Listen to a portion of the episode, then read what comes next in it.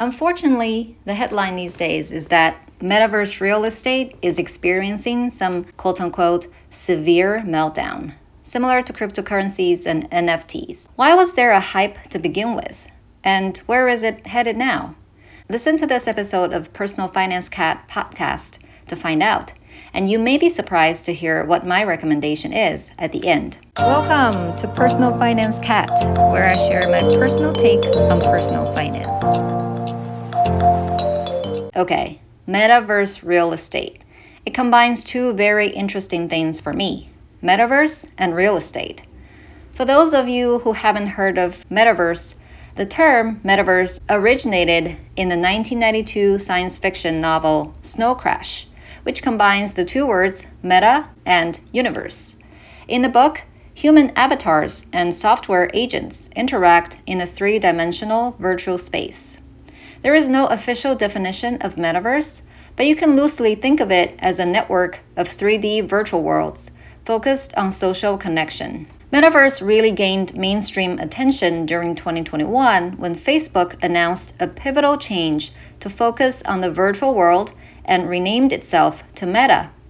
During the 2021 bull run of cryptocurrencies, it became a very hot topic because many of the virtual worlds, for example, Decentraland, use cryptocurrencies to make transactions happen. In the Personal Finance Cat episode 11, I talked about 10 business opportunities in the metaverse. And actually, none of the 10 business ideas is about metaverse real estate investing. Why? Because I felt at the time, and I still feel now, that it is purely speculative. And as such, it wouldn't be prudent to buy metaverse real estate in the hopes that it can appreciate in value and or generate rental income. What I did advocate is to see it as a new platform or vehicle, much like social media or cryptocurrencies when they were in their infant phases, and learn about it as much as possible in order to generate business opportunities that weren't previously possible while facing little competition. But today, let's talk about metaverse real estate because despite of the huge crash, people are still interested in it. In 2021, many million dollar purchases of virtual real estate made headlines. The top three platforms for virtual real estate purchases as of early 2022 are The Sandbox, Axie Infinity, and Decentraland in reverse order. They are all gaming based, although Decentraland is more than just for gaming. Decentraland is also used by creators and companies that want to take advantage of the metaverse potential. Being a non gamer myself, I signed up on Decentraland just to see what it is about. To my surprise, it is fairly hard to navigate. First of all, there is currently not a mobile version available, so I had to use my personal laptop to log on. Full disclaimer my laptop is a fairly old MacBook with no touchscreen, so it took me a while to figure out that I need to use my keyboard instead of the mouse to move around. Mind you, I'm not a gamer, so this is all new to me. I've signed up for their weekly newsletter as well. But again, unfortunately, since it is based in a different time zone, I couldn't make the events that looked interesting to me. At the time of writing this script, I tried my luck one last time and went on their platform to see what's going on at the moment. There was some sort of a detective hunt going on where you can get a reward of some wearables if you are the one with the fastest time to complete the mission. I walked around a little bit Nobody seemed to be playing really, and I had no idea what to do. Although I did see some sort of creepy wearables on display. Anyway, overall, my biggest impression is that it is very slow to load everything on Decentraland, much like the experience I had when the internet first became available to the general public. I can't blame them though, because it is a very new platform, created only in 2017, and many functionalities are still in beta. So, in short, even the most popular platform is still very immature, in my opinion, and probably only the very serious gamers have a computer and Wi Fi that are fast enough to make the experience tolerable. Despite of this, in November last year, a patch of virtual real estate in Decentraland sold for a record $2.4 million worth of cryptocurrency. As of the time of this writing, the biggest metaverse real estate transaction was a $5 million purchase by Curzio Research for 19 commercial properties in TCG World. The deal was announced on May 22, 2022. Crazy, I know. I remember watching one of these institutional investors being interviewed about the rationale for the investment. The person interviewed was very upfront about this being purely speculative.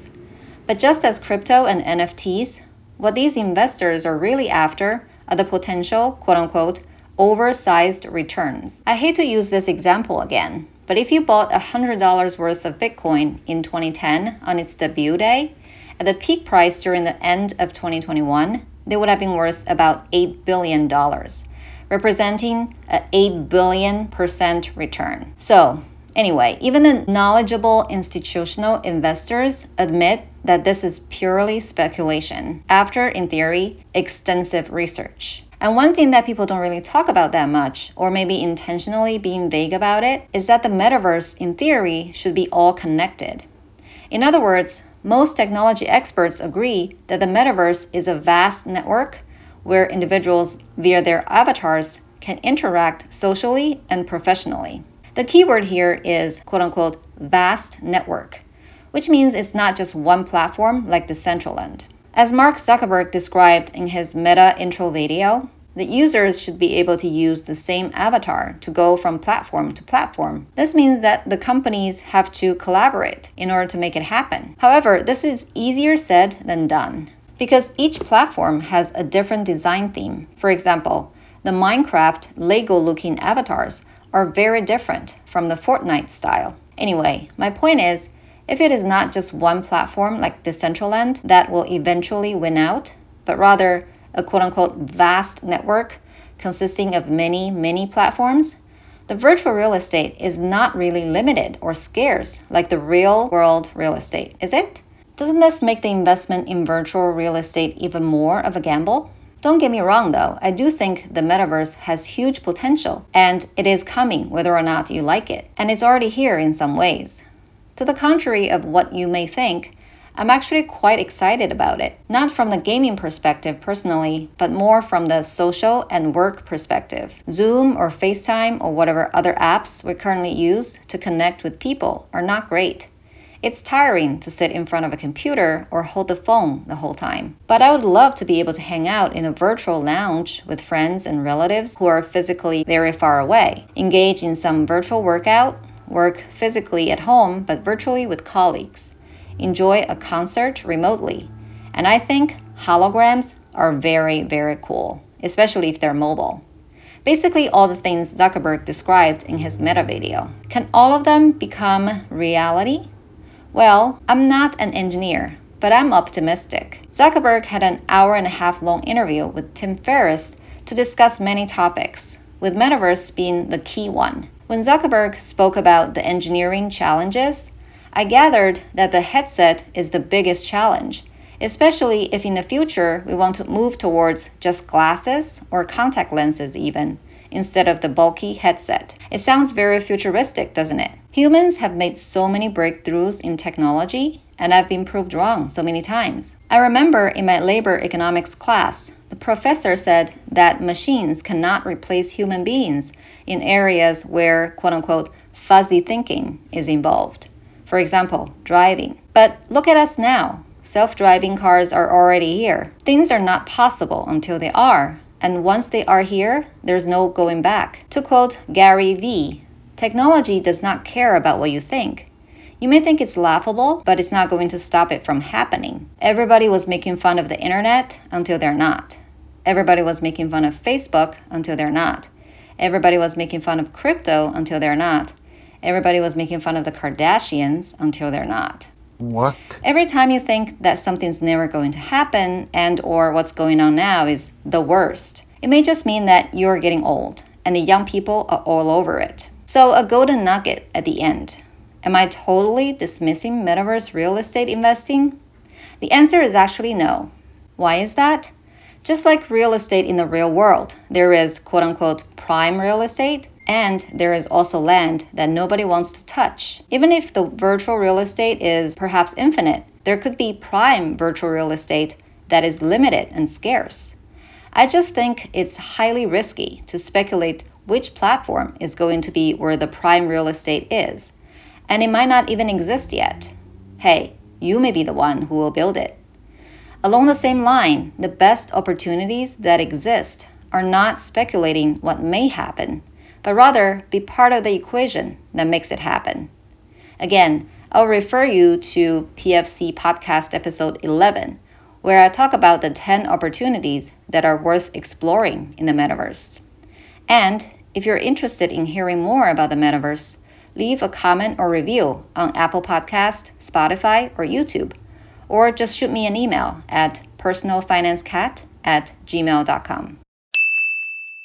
Before I close out, I've been doing this podcast for over half a year now, and I want to experiment with something new. I'm a full time working professional, a mom of two, and I invest in real estate on the side. So, what I found challenging was to keep up with investing trends and other personal finance topics with my busy lifestyle. A lot of the podcasters and YouTube channels just focus on one niche, and of course, they would preach what they focus on. So I was wondering if there is one source where I can turn to to hear about all kinds of personal finance topics. That's why I started this podcast is to try to help people like myself. Since I might have only 3 listeners now, I want to offer you something special.